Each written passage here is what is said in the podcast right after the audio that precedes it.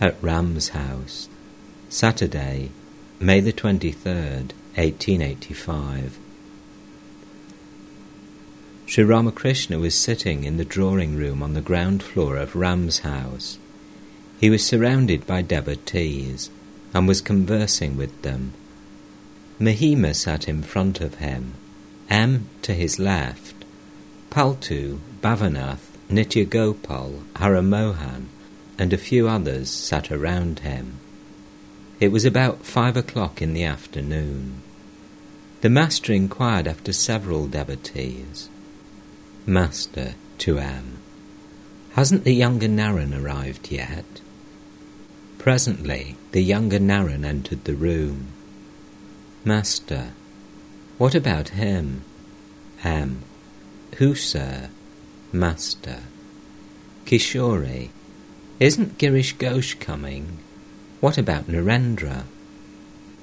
A few minutes later, Narendra arrived and saluted Sri Ramakrishna. Master to the devotees. It would be fine if Kedar were here. He agrees with Girish.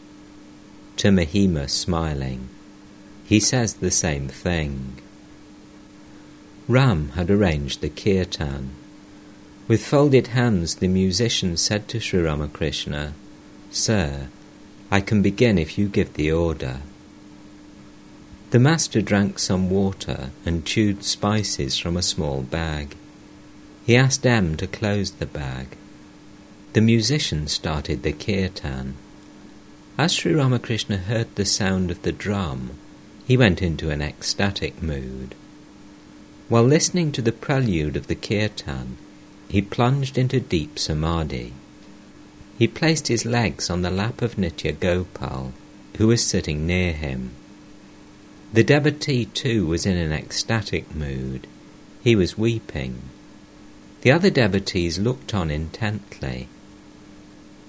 Regaining partial consciousness, Sri Ramakrishna said, From the Nitya to the Leela, and from the Leela to the Nitya, to Nityagopal.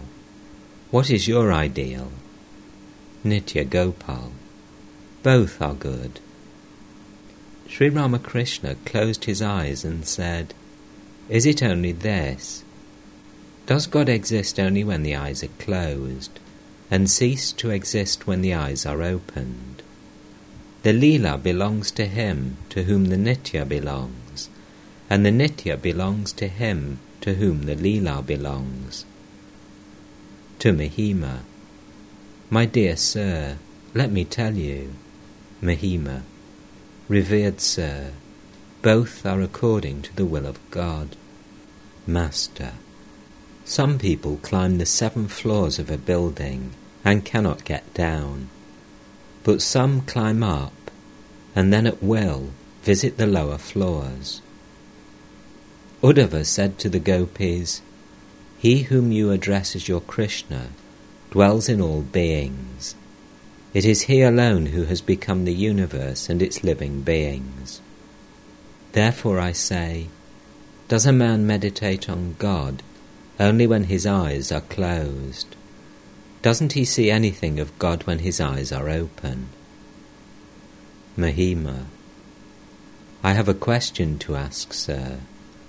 A lover of God needs nirvana sometime or other, doesn't he? Master, It can't be said that the Bhaktas need nirvana. According to some schools, there is an eternal Krishna, and there are also his eternal devotees. Krishna is spirit embodied, and his abode also is spirit embodied. Krishna is eternal, and the devotees also are eternal. Krishna and the devotees are like the moon and the stars, always near each other. You yourself repeat, what need is there of penance, if God is seen within and without? Further, I have told you that the devotee who is born with an element of Vishnu cannot altogether get rid of bhakti. Once I fell into the clutches of a Gyani, who made me listen to Vedanta for 11 months.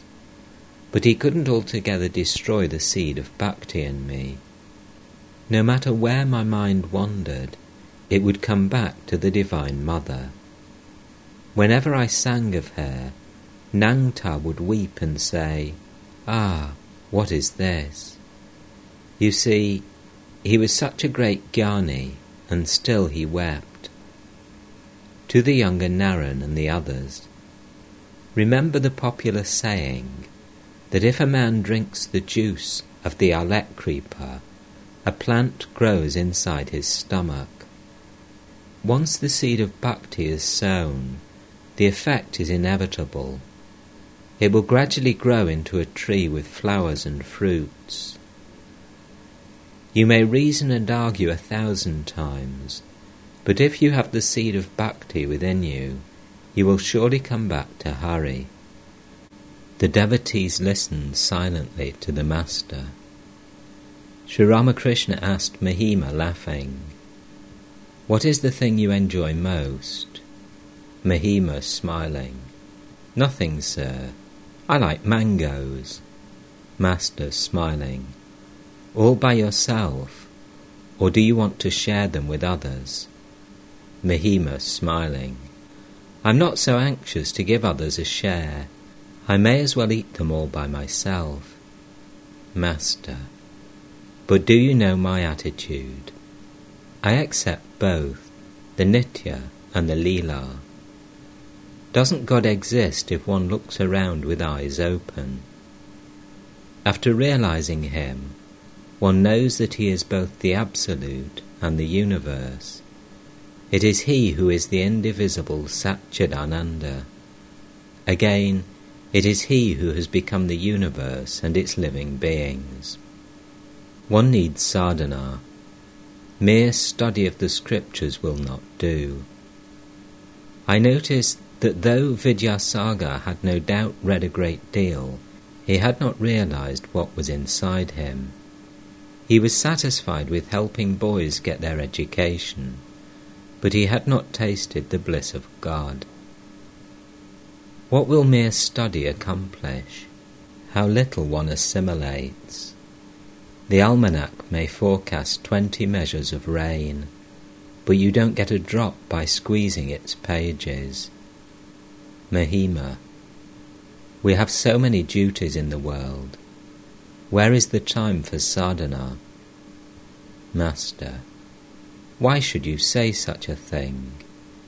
It is you who describe the world as illusory, like a dream." Rama and Lakshmana wanted to go to Ceylon, but the ocean was before them. Lakshmana was angry. Taking his bow and arrow, he said, "I shall kill Varuna. This ocean prevents our going to Ceylon." Rama explained the matter to him, saying, "Lakshmana, all that you are seeing is unreal, like a dream. The ocean is unreal.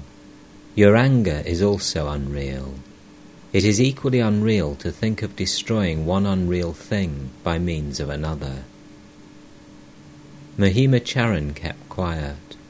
He had many duties in the world. He had lately started a school to help others. Master to Mahima, "Sambhu once said to me, 'I have some money. It is my desire to spend it for good works, for schools and dispensaries, roads and so forth.' I said to him, 'It will be good if you can do these works in a selfless spirit, but it is extremely difficult to perform unselfish action. Desire for fruit comes from nobody knows where. Let me ask you something. Suppose God appears before you. Will you pray to Him then for such things as schools and dispensaries and hospitals?" A devotee, "Sir, what is the way for worldly people?" Master, "The company of holy men. Worldly people should listen to spiritual talk. They are in a state of madness, intoxicated with woman and gold.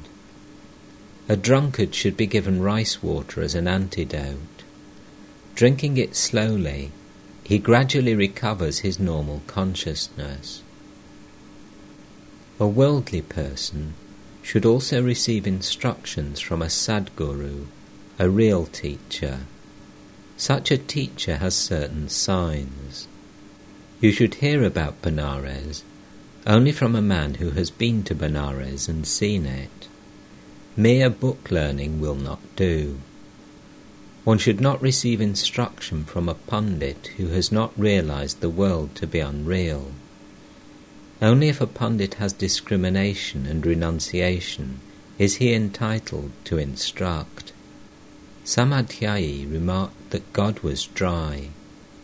Think of his speaking like that of him who is the embodiment of sweetness. It sounds like the remark, "My uncle's cowshed is full of horses."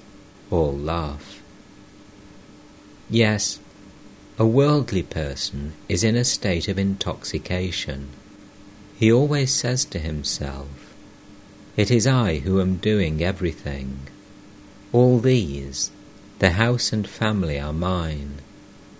Baring his teeth, he says, "What will happen to my wife and children without me? How will they get along? Who will look after my wife and children?" Rakhal said one day, "What will happen to my wife?" Haramohan: "Did Rakhal say that?" Master: "What else could he do? He who has knowledge has ignorance also." How amazing, Lakshmana said to Rama. Even a sage like Vasistha is stricken with grief because of the death of his sons. "Brother," replied Rama, "he who has knowledge has ignorance also. Therefore, go beyond both knowledge and ignorance." Suppose a thorn has pierced a man's foot. He picks up another thorn to pull out the first one. After extracting the first thorn with the help of the second, he throws both away. One should use the thorn of knowledge to pull out the thorn of ignorance. Then one throws away both thorns, knowledge and ignorance, and attains Vijnana. What is Vijnana? It is to know God distinctly by realizing his existence through an intuitive experience and to speak to him intimately. That is why Sri Krishna said to Arjuna, "Go beyond the three gunas." In order to attain Vijnana, one has to accept the help of Vidyamaya. Vidyamaya includes discrimination, that is to say, God is real and the world illusory, and dispassion, and also chanting God's name and glories, meditation, the company of holy persons, prayer, and so forth. Vidyamaya may be likened to the last few steps before the roof. Next is the roof, the realization of God. Worldly people are in a state of chronic intoxication, mad with woman and gold. They are insensible to spiritual ideas. That is why I love the youngsters, not yet stained by woman and gold. They are good receptacles and may become useful in God's work. But as for worldly people, you lose almost everything while trying to eliminate the worthless stuff in them. They are like bony fish, almost all bones and very little meat. Worldly people are like mangoes struck by hail. If you want to offer them to God, you have to purify them by sprinkling them with Ganges water. Even then they're seldom used in the temple worship. If you are to use them at all, you have to apply Brahma-jnana. That is to say, you have to persuade yourself that it is God alone who has become everything. A Theosophist gentleman arrived with Ashwini Kumar Dutta, the son of Bihari Baduri. the Mukherjee brothers entered the room and saluted Sri Ramakrishna. Arrangements were being made for devotional music in the courtyard. At the first beat of the drum, the master left the room and went there. The devotees followed him. Bhavanath introduced Aswini to the master. The master introduced him to M. Aswini and M were talking together when Narendra arrived. Sri Ramakrishna said to Aswini, "This is Narendra." Saturday, June the 13th, 1885. About 3 o'clock in the afternoon, Sri Ramakrishna was resting in his room after the midday meal. A pundit was sitting on a mat on the floor.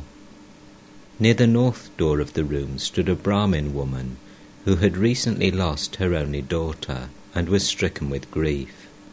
Kishore too was in the room. M arrived and saluted the master. He was accompanied by Dwija and a few other devotees. Sri Ramakrishna was not well. He had been suffering from an inflamed throat. These were the hot days of summer. M was not keeping well either, and of late had not been able to visit Sri Ramakrishna frequently. Master to M: "How are you? It is nice to see you. The bell fruit you sent me was very good." M: "I am slightly better now, sir." Master: "It is very hot. Take a little ice now and then. I have been feeling the heat very much myself, so I ate a great deal of ice cream. That is why I have this sore throat. The saliva smells very bad. I have said to the Divine Mother, 'Mother, make me well.' I shall not eat ice cream any more. Next I said to her that I wouldn't eat ice either.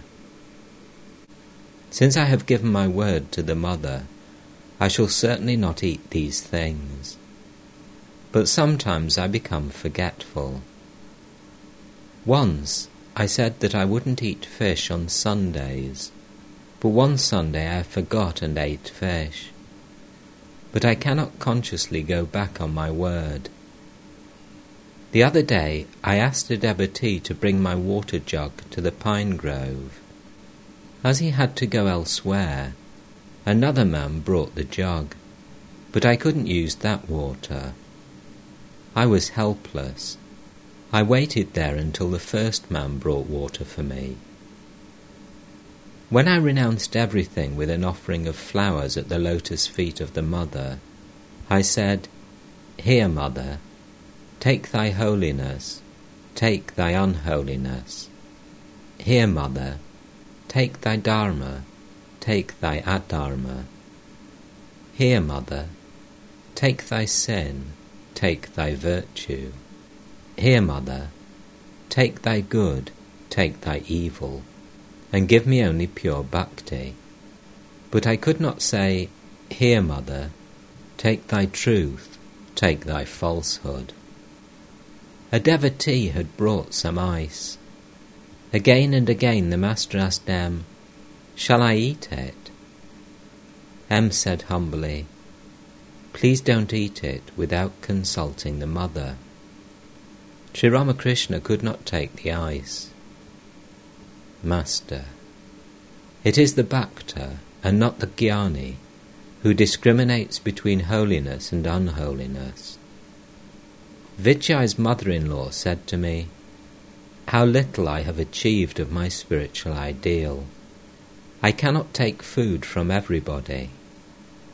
I said to her, 'Is eating everybody's food a sign of a jnani? A dog eats anything and everything. Does that make it a jnani?' To M: 'Why do I eat a variety of dishes? In order not to become monotonous. Otherwise I should have to renounce the devotees.' I said to Keshab, 'If I instruct you from a still higher standpoint, then you won't be able to preserve your organization. In the state of jnana, organizations and things like that become unreal, like a dream. One time I gave up fish. At first I suffered from it. Afterwards it didn't bother me much. If someone burns up a bird's nest, the bird flies about. It takes shelter in the sky. If a man truly realizes that the body and the world are unreal, then his soul attains samadhi. Formerly I had the state of mind of a jnani. I couldn't enjoy the company of men. I would hear that a jnani or a bhakta lived at a certain place. Then a few days later I would learn that he was dead. Everything seemed to me impermanent, so I couldn't enjoy people's company. Later the mother brought my mind down to a lower plane. She so changed my mind that I could enjoy love of God and his devotees. Next the Master began to talk about divine incarnation. Master to M. Do you know why God incarnates himself as a man? It is because through a human body one can hear his words. He sports through it. He tastes divine bliss through a human body. But through his other devotees, God manifests only a small part of himself. A devotee is like something you get a little juice from after much sucking. Like a flower you get a drop of honey from after much sucking. 2M. Do you understand this?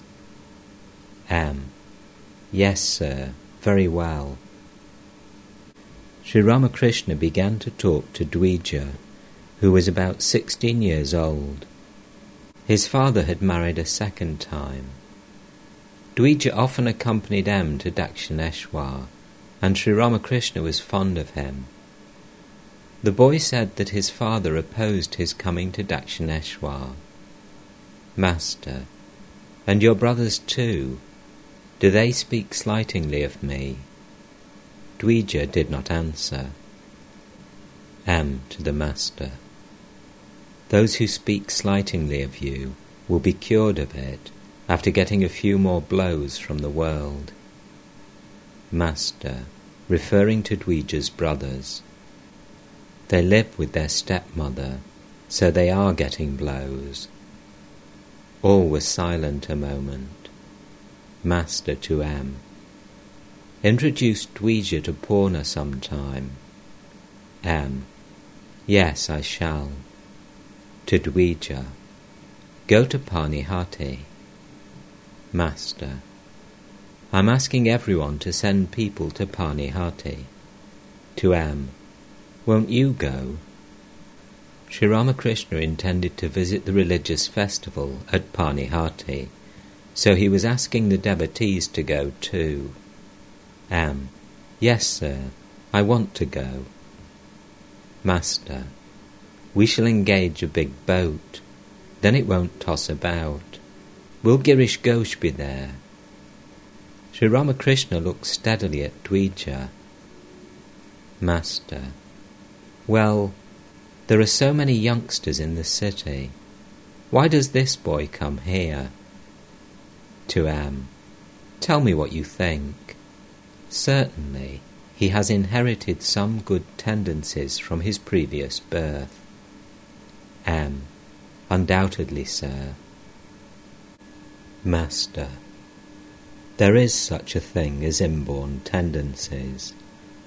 When a man has performed many good actions in his previous births, in the final birth he becomes guileless. In the final birth, he acts somewhat like a madcap. To tell you the truth, everything happens by God's will. When he says yea, everything comes to pass, and when he says nay, everything comes to a standstill. Why is it that one man should not bless another? Because nothing can happen by man's will. Things come to pass or disappear by God's will. The other day I went to Captain's house. I saw some young boys going along the road. They belonged to a different class. I saw one of them, about 19 or 20 years old, with his hair parted on the side. He was whistling as he walked along. I see some immersed in the thickest tamas. They play the flute and are proud of it. To Dwija, why should a man of knowledge be afraid of criticism? His understanding is as immovable as the anvil in a blacksmith's shop. Blows from the hammer fall continually on the anvil, but cannot affect it in the least. I saw X's father going along the street. M. He is a very artless man, master, but he has red eyes. Sri Ramakrishna told the devotees about his visit to Captain's house. Captain had criticized the young men who visited the master. Perhaps Hazra had poisoned his mind. Master, I was talking to Captain. I said, nothing exists except Purusha and Prakriti. Narada said to Rama, O Rama, all the men you see are parts of yourself, and all the women are parts of Sita. Captain was highly pleased. He said, you alone have the right perception. All men are really Rama, being parts of Rama.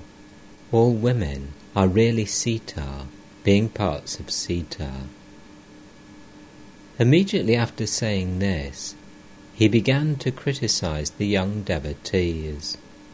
He said, they study English books and don't discriminate about their food. It is not good that they should visit you frequently. It may do you harm. Hazra is a real man, a grand fellow. Don't allow those young people to visit you so much. At first I said, what can I do if they come? Then I gave him some mortal blows. His daughter laughed. I said to him, God is far, far away from the worldly minded. But God is very near the man, nay, within a distance of 3 cubits, whose mind is free from worldliness. Speaking of Rakhal, Captain said, he eats with all sorts of people. Perhaps he had heard it from Hazra. Thereupon I said to him, a man may practice intense austerity and japa, but he won't achieve anything if his mind dwells on the world. But blessed is the man who keeps his mind on God, even though he eats pork. He will certainly realize God in due time. Hazra, with all his austerity and japa, doesn't allow an opportunity to slip by for earning money as a broker. Yes, yes, said Captain, you are right. I said to him further, a few minutes ago, you said that all men were parts of Rama, and all women parts of Sita, and now you are talking like this. Captain said, yes, that's true, but you don't love everybody. I said, according to the scriptures, water is God. We see water everywhere, but some water we drink, some we bathe in, and some we use for washing dirty things. Here sit your wife and daughter. I see them as embodiments of the blissful mother. Thereupon Captain said, yes, yes, that's true. He wanted to apologize by touching my feet. After speaking thus, Sri Ramakrishna laughed. Then he began to tell of Captain's many virtues. Master: Captain has many virtues. Every day he attends to his devotions. He himself performs the worship of the family deity. How many mantras he recites while bathing the image. He is a great ritualist. He performs his daily devotions such as worship, japa, arati, recital of the scriptures, and chanting of hymns. I scolded Captain and said, "Too much reading has spoiled you. Don't read any more." About my own spiritual state, Captain said, "Your soul, like a bird, is ready to fly." There are two entities, Jivatma, the embodied soul, and Paramatma, the supreme soul. The embodied soul is the bird. The supreme soul is like the Akasha. It is the Chidakasha, the Akasha of consciousness. Captain said, "Your embodied soul flies into the Akasha of consciousness. Thus you go into Samadhi." Smiling, he criticized the Bengalis. He said, "The Bengalis are fools. They have a gem near them, but they cannot recognize it." Captain's father was a great devotee. He was a subadar in the English army. Even on the battlefield, he would perform his worship at the proper time. With one hand he would worship Shiva, and with the other he would wield his gun and sword. But Captain is engaged in worldly duties day and night. Whenever I go to his house, I see him surrounded by his wife and children. Besides, his men bring him their account books now and then. But at times his mind dwells on God also. It is like the case of a typhoid patient who is always in a delirium. Now and then he gets a flash of consciousness and cries out, "I want a drink of water, I want a drink of water." But while you're giving him the water, he becomes unconscious again and is not aware of anything. I said to Captain, "You are a ritualist." He said, "Yes. I feel very happy while performing worship and things like that. Worldly people have no other way." I said to him, "But must one perform formal worship forever? How long does a bee buzz about? As long as it hasn't lighted on a flower. While sipping the honey it doesn't buzz." "But," he said, "can we, like you, give up worship and other rituals?" Yet he doesn't always say the same thing. Sometimes he says that all this is inert, sometimes that all this is consciousness. I say, "What do you mean by inert? Everything is Chaitanya, consciousness." Sri Ramakrishna asked M about Purna. Master: If I see Purna once more, then my longing for him will diminish. How intelligent he is! His mind is much drawn to me. He says, "I too feel a strange sensation in my heart for you." They have taken him away from your school. Will that harm you? If Vidyasagar tells me that Purna's relatives have taken him away from school on my account, I have an explanation to give him. Master: What will you say? I shall say that one thinks of God in holy company. That is by no means bad. Further, I shall tell him that the textbooks prescribed by the school authorities say that one should love God with all one's soul. The master laughs. Master: At Captain's house I sent for the younger Naren. I said to him, "Where is your house? I want to see it." "Please do come," he said. But he became nervous as we were going there, lest his father should know about it, or laugh.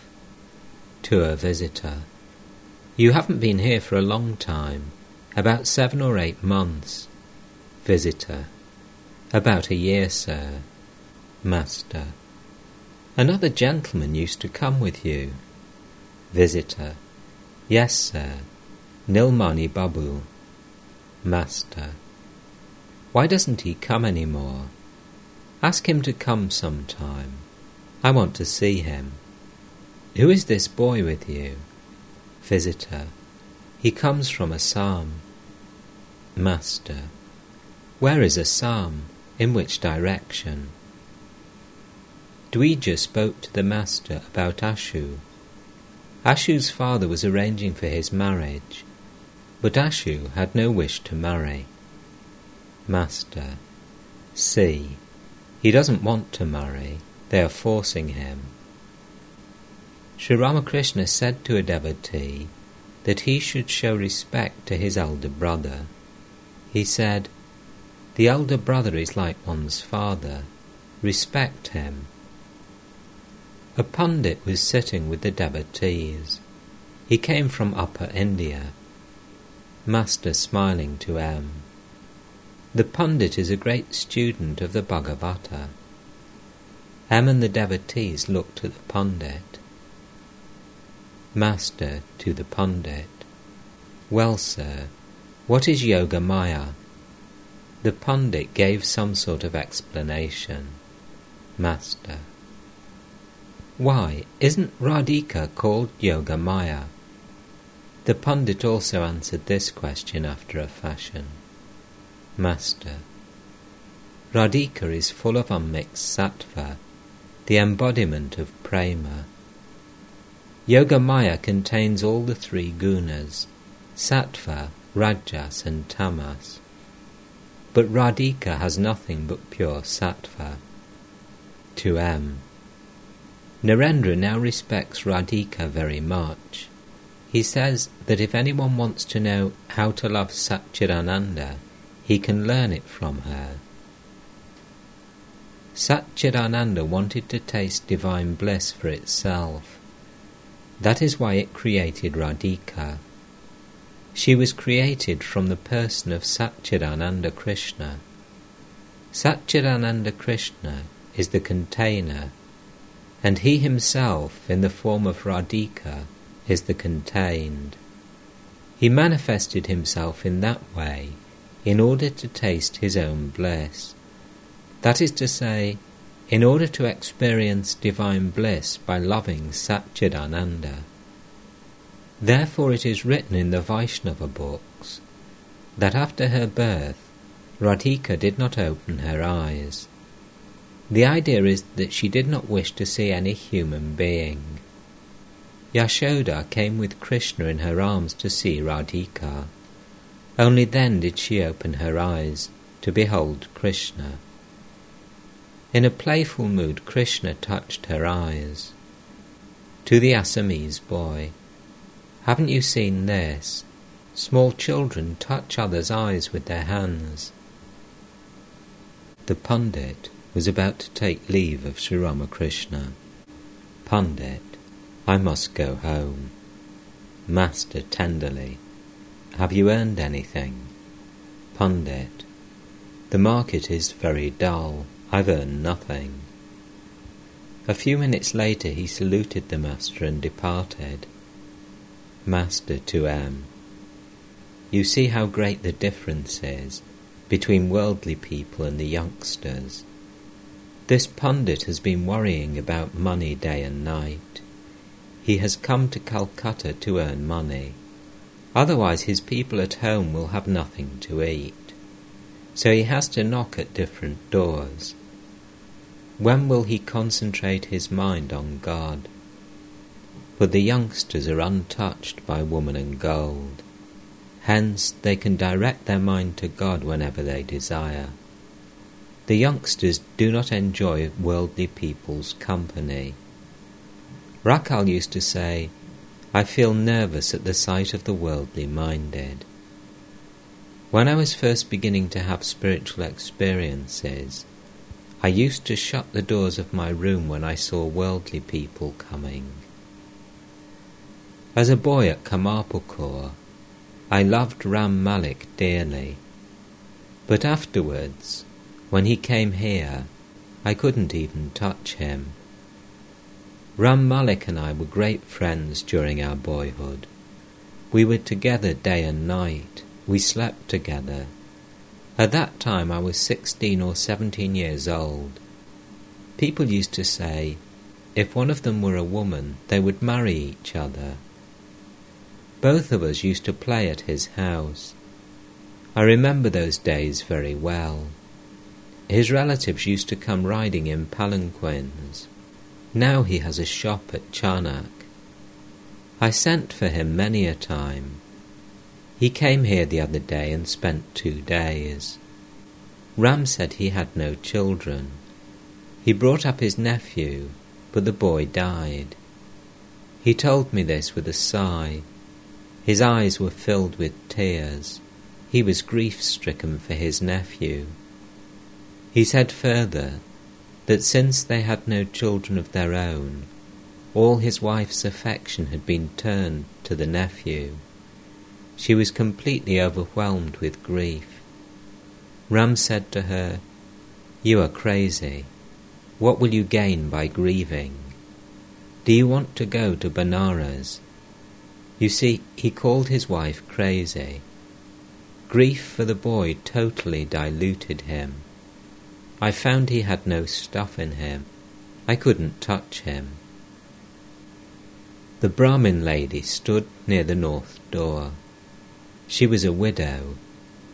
Her only daughter had been married to a very aristocratic man, a landlord in Calcutta with the title of Raja. Whenever the daughter visited her, she was escorted by liveried footmen. Then the mother's heart swelled with pride. Just a few days ago the daughter had died, and now she was beside herself with sorrow. The Brahmin lady listened to the account of Ram Malik's grief for his nephew.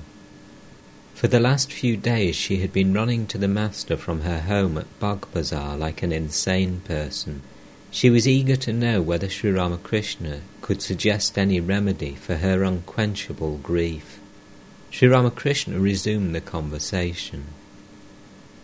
Master, a man came here the other day. He sat a few minutes and then said, "Let me go and see the moon face of my child." I couldn't control myself and said, "So you prefer your son's moon face to God's moon face? Get out, you fool." 2M. The truth is that God alone is real, and all else unreal. Man, universe, house, children. All these are like the magic of the magician. The magician strikes his wand and says, "Come delusion, come confusion." Then he says to the audience, "Open the lid of the pot, see the birds fly into the sky." But the magician alone is real, and his magic unreal. The unreal exists for a second, and then vanishes. Shiva was seated in Kailas. His companion, Nandi, was near him. Suddenly a terrific noise arose. "Revered Sir," asked Nandi, "what does that mean?" Shiva said, "Ravana is born. That is its meaning." A few moments later, another terrific noise was heard. "Now what is this noise?" Nandi asked. Shiva said with a smile, "Now Ravana is dead." Birth and death are like magic. You see the magic for a second, and then it disappears. God alone is real and all else unreal. Water alone is real. Its bubbles appear and disappear. They disappear into the very water from which they rise. God is like an ocean. and living beings are its bubbles. They are born there, and they die there. Children are like the few small bubbles around a big one. God alone is real. Make an effort to cultivate love for Him and find out the means to realize Him. What will you gain by grieving? All sat in silence. The Brahmin lady said, "May I go home now?" The master said to her tenderly, "Do you want to go now? It is very hot. Why now? You can go later in a carriage with the devotees." Because the day was so hot, a devotee gave the master a new fan made of sandalwood. He was very much pleased and said, "Good, good, Om Tat Sat, Kali." First he fanned the pictures of the gods and goddesses, and then he fanned himself. He said to M, "See, feel the breeze." M was highly pleased. Captain arrived with his children. Sri Ramakrishna said to Kishore, "Please show the temples to the children." He began to talk to Captain. M, Dwija and the other devotees were sitting on the floor. Sri Ramakrishna was sitting on the small couch facing the north. He asked Captain to sit in front of him on the same couch. "Master, I was telling the devotees about you, your devotion, worship and arati." Captain bashfully, "What do I know of worship and arati? How insignificant I am."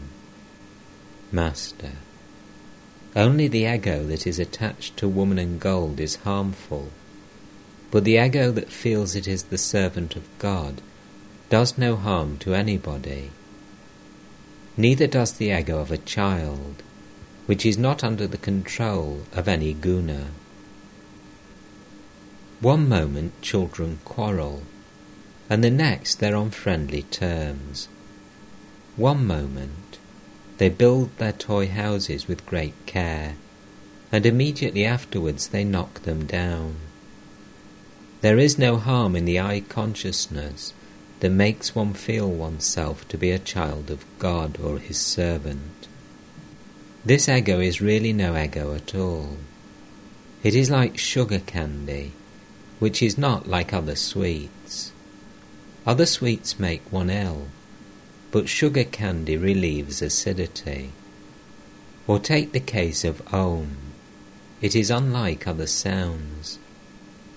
With this kind of ego, one is able to love Satchidananda.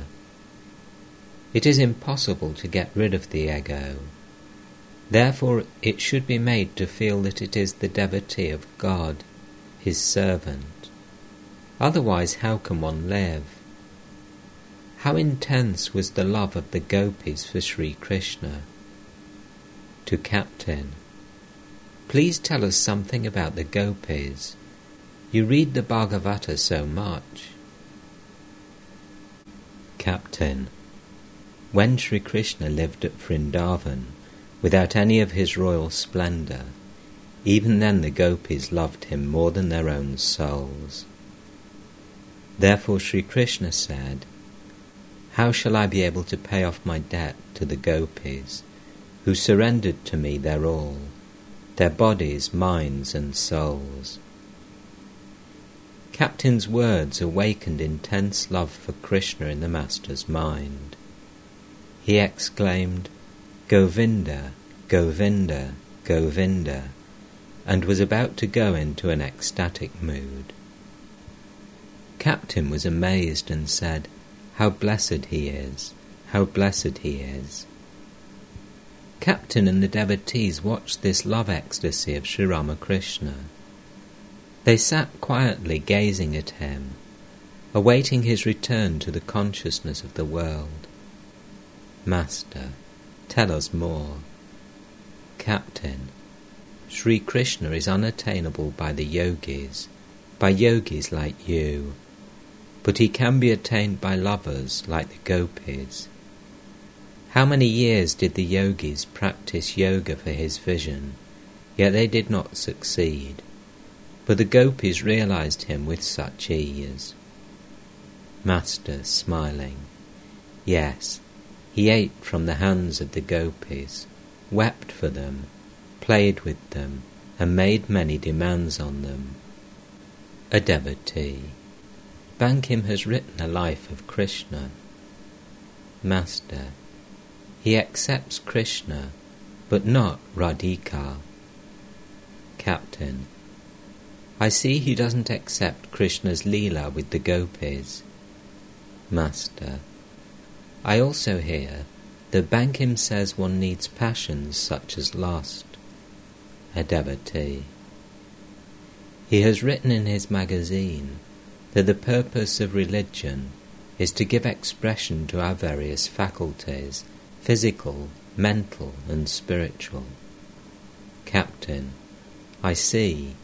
He believes that lust and so forth are necessary, but he doesn't believe that Sri Krishna could enjoy his sportive pleasure in the world, that God could incarnate himself in a human form and sport in Vrindavan with Radha and the gopis.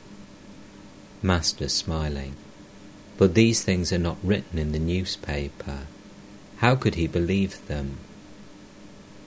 A man said to his friend, yesterday, as I was passing through a certain part of the city, I saw a house fall with a crash.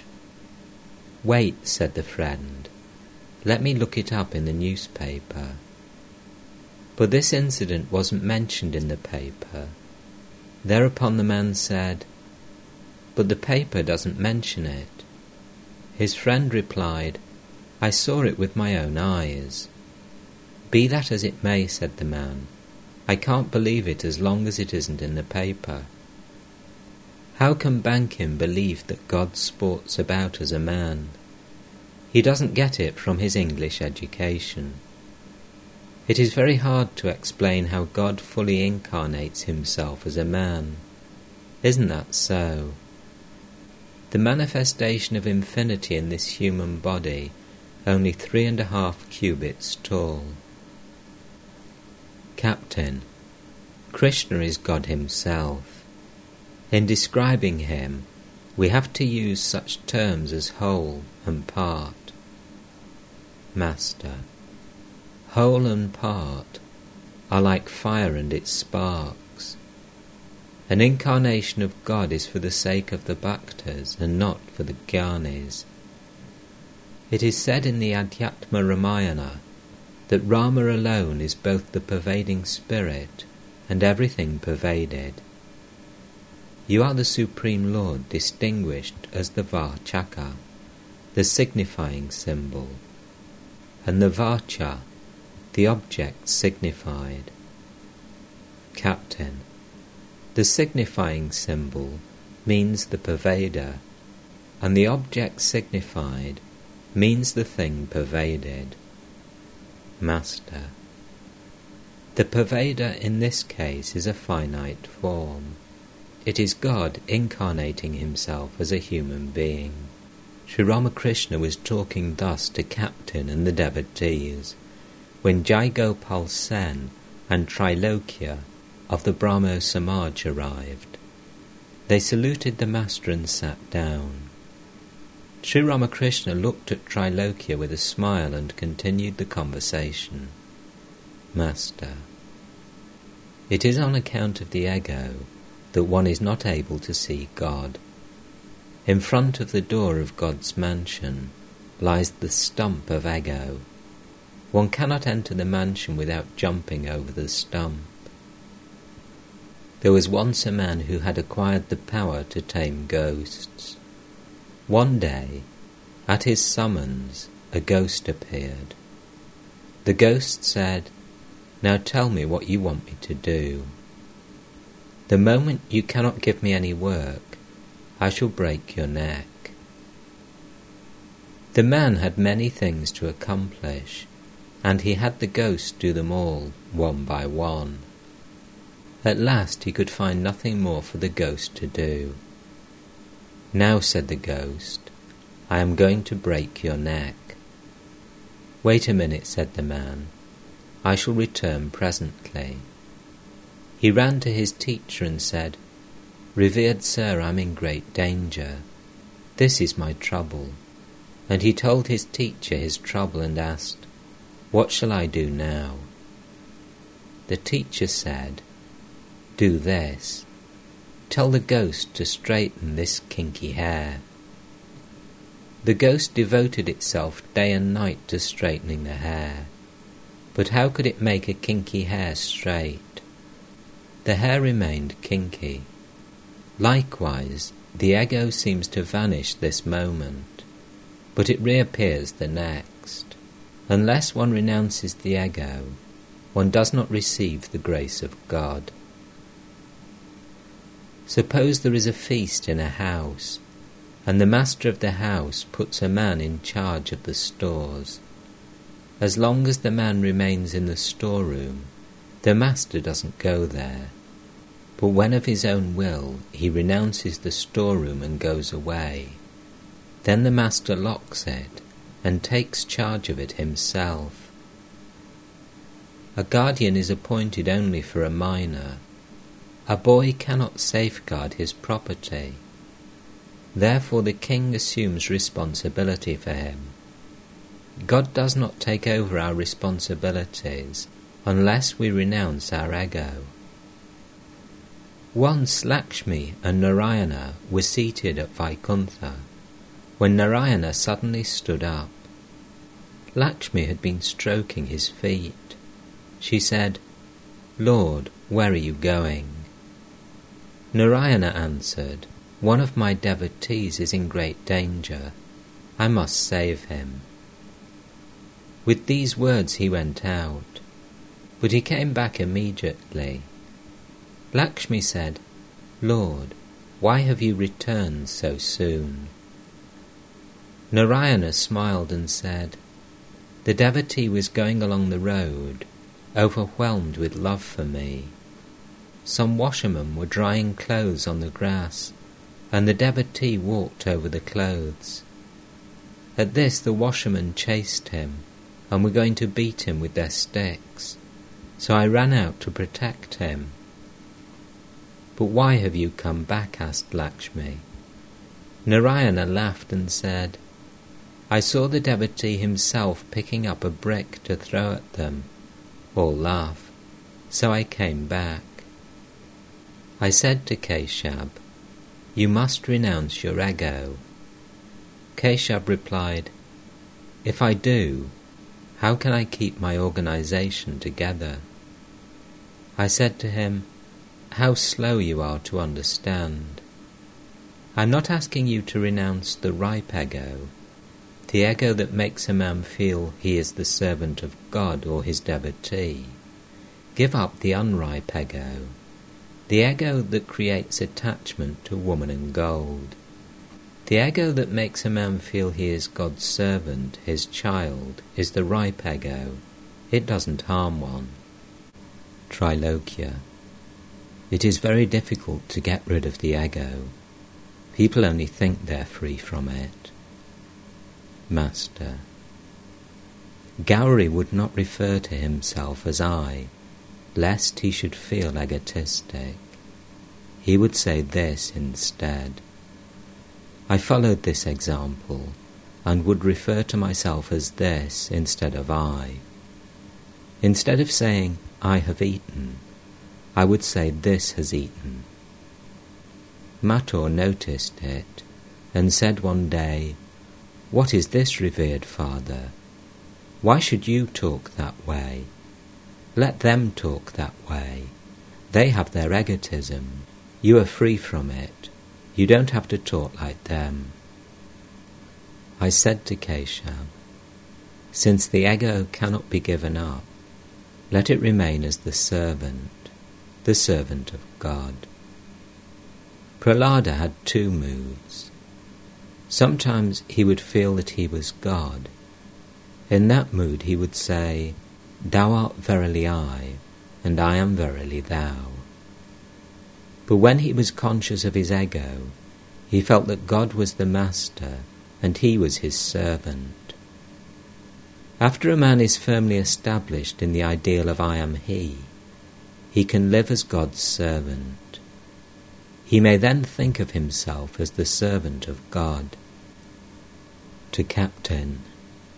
When a man attains the knowledge of Brahman, he shows certain characteristics. The Bhagavata describes 4 of them: the state of a child, of an inert thing, of a madman, and of a ghoul. Sometimes the knower of Brahman acts like a 5-year-old child. Sometimes he acts like a madman. Sometimes he remains like an inert thing. In this state, he cannot work. He renounces all action. You may say that Jnanis like Janaka were active. The truth is that people in olden times gave responsibility to their subordinate officers and thus freed themselves from worry. Further, at that time, men possessed intense faith. Sri Ramakrishna began to speak about the renunciation of action, that those who felt they must do their duties should do them in a detached spirit. Master. After attaining knowledge one cannot do much work. Trilokya. Why so, sir? Pavhari Baba was a great yogi, and yet he reconciled people's quarrels, even lawsuits. Master. Yes, yes, that's true. Dr. Durgacharan was a great drunkard. He used to drink 24 hours a day, but he was precise in his actions. He didn't make any mistake in treating his patients. There is no harm in doing work after the attainment of bhakti. But it is very hard. One needs intense tapasya. It is God who does everything. We are his instruments. Some Sikhs said to me in front of the Kali temple, God is compassionate. I said, to whom is he compassionate? Why, revered sir, to all of us, said the Sikhs. I said, we are his children. Does compassion to one's children mean much? A father must look after his children, or do you expect the people of the neighbourhood to bring them up? Well, won't those who say that God is compassionate ever understand that we are God's children and not someone else's? Captain, you're right. They don't regard God as their own. Master, should we not then address God as compassionate? Of course we should, as long as we practice sadhana. After realizing God, one rightly feels that God is our father or mother. As long as we have not realized God, we feel that we are far away from him, children of someone else. During the stage of sadhana, one should describe God by all his attributes. One day Hazra said to Narendra, God is infinity. Infinite is his splendor. Do you think he will accept your offerings of sweets and bananas or listen to your music? This is a mistaken notion of yours. Narendra at once sank 10 fathoms. So I said to Hazra, you villain, where will these youngsters be if you talk to them like that? How can a man live if he gives up devotion? No doubt, God has infinite splendour, yet he is under the control of his devotees. A rich man's gatekeeper comes to the parlour where his master is seated with his friends. He stands on one side of the room. In his hand he has something covered with a cloth. He is very hesitant. The master asks him, well, gatekeeper, what have you in your hand? Very hesitantly, the servant takes out a custard apple from under the cover, places it in front of his master and says, Sir, it is my desire that you should eat theirs. The master is impressed by his servant's devotion.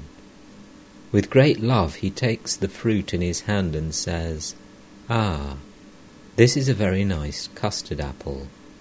Where did you pick it? You must have taken a great deal of trouble to get it." God is under the control of his devotees. King Duryodhana was very attentive to Krishna and said to him, "Please have your meal here." But the Lord went to Vidura's hut. He is very fond of his devotees. He ate Vidura's simple rice and greens as if they were celestial food. Sometimes a perfect jnani behaves like a ghoul. He does not discriminate about food and drink, holiness and unholiness. A perfect knower of God and a perfect idiot have the same outer signs. A perfect jnani perhaps does not utter the mantras while bathing in the Ganges. While worshipping God, perhaps he offers all the flowers together at his feet.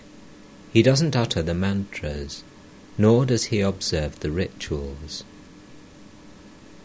A man cannot renounce action as long as he desires worldly enjoyment. As long as one cherishes a desire for enjoyment, one performs action. A bird sat absent-mindedly on the mast of a ship anchored in the Ganges. Slowly the ship sailed out into the ocean. When the bird came to its senses, it could find no shore in any direction. It flew toward the north, hoping to reach land. It went very far and grew very tired, but it could find no shore. What could it do? It returned to the ship and sat on the mast. After a long while the bird flew away again, this time toward the east. It couldn't find land in that direction either. Everywhere it saw nothing but limitless ocean. Very tired, it again returned to the ship and sat on the mast. After resting a long while, the bird went toward the south, and then toward the west. When it found no sign of land in any direction, it came back and settled down on the mast. It didn't leave the mast again, but sat there without making any further effort. It no longer felt restless or worried. Because it was free from worry, it made no further effort.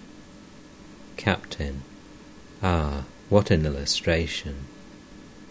Master: "Worldly people wander about to 4 quarters of the earth for the sake of happiness. They don't find it anywhere. They only become tired and weary. When through their attachment to woman and gold they only suffer misery, they feel an urge toward dispassion and renunciation. Most people cannot renounce woman and gold without first enjoying it. There are 2 sorts of people, those who stay in one place and those who go about to many places. There are some sadhakas who visit many sacred places. They cannot settle down in one spot. They must drink the water of many holy places. Thus roaming about, they satisfy their unfulfilled desires, and at last they build a hut in one place and settle down there. Then, free from worry and effort, they meditate on God. But what is there to enjoy in the world? Woman and gold. That is only a momentary pleasure.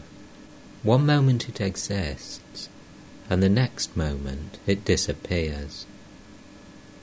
The world is like an overcast sky that steadily pours down rain. The face of the sun is seldom seen. There is mostly suffering in the world. On account of the cloud of woman and gold, one cannot see the sun. Some people ask me, "Sir, why has God created such a world?" Is there no way out for us? I say to them, why shouldn't there be a way out? Take shelter with God and pray to Him with a yearning heart for a favourable wind, that you may have things in your favour. If you call on Him with yearning, He will certainly listen to you. A man had a son who was on the point of death.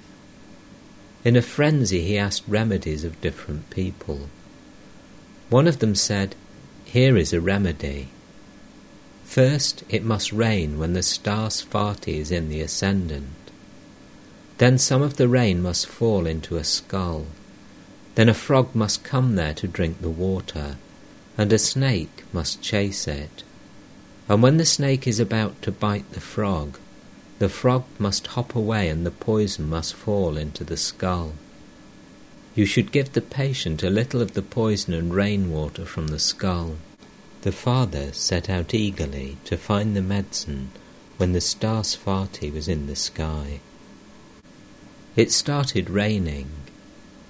Fervently he said to God, O Lord, please get a skull for me. Searching here and there, he at last found a skull with rainwater in it.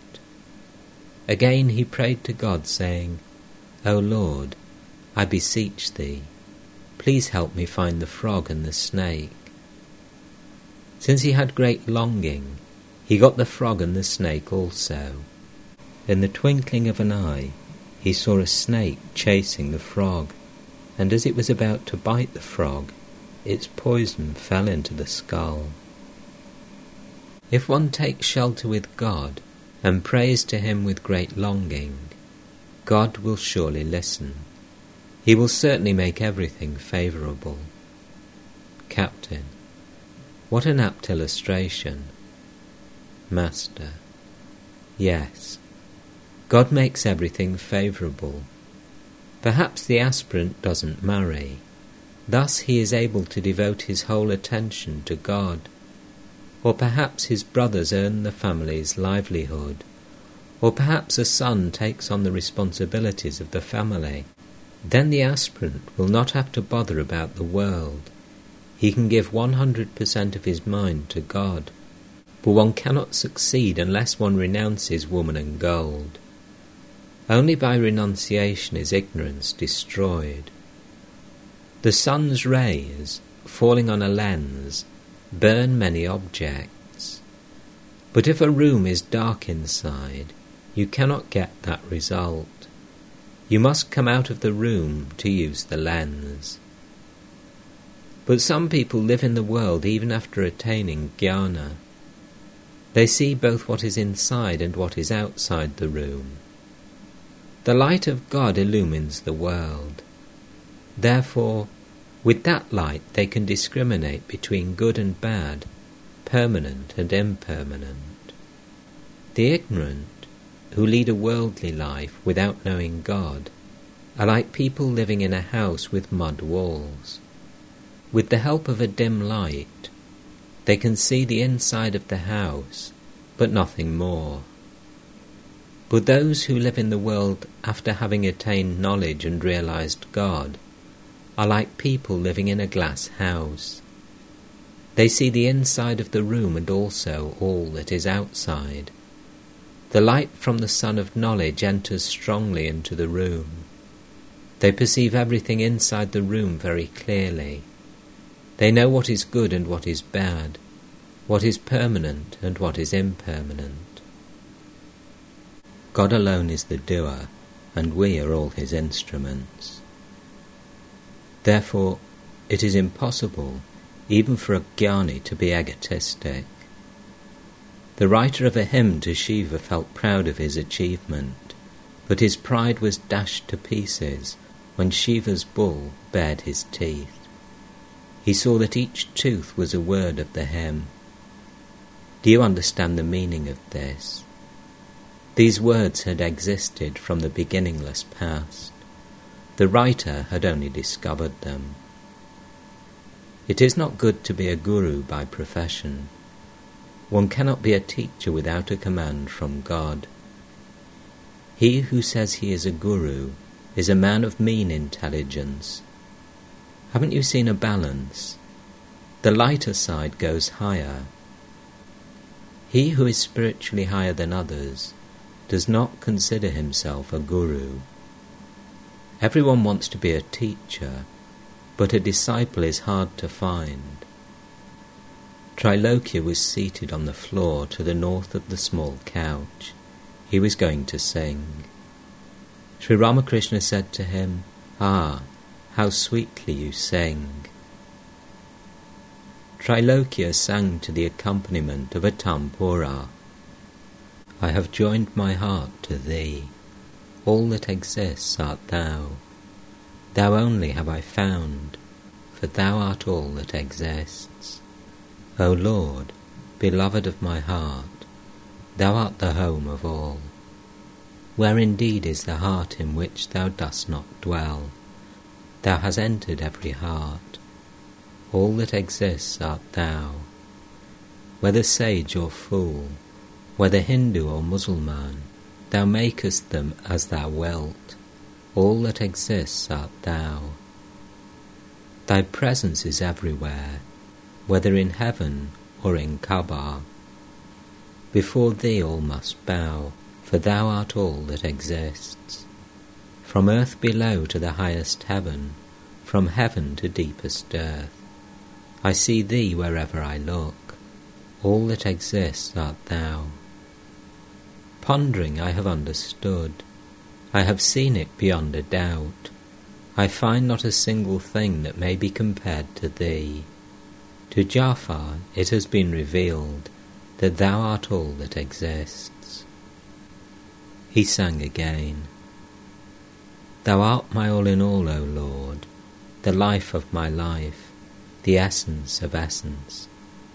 In the three worlds I have none else but thee to call my own. Thou art my peace, my joy, my hope. Thou my support, my wealth, my glory.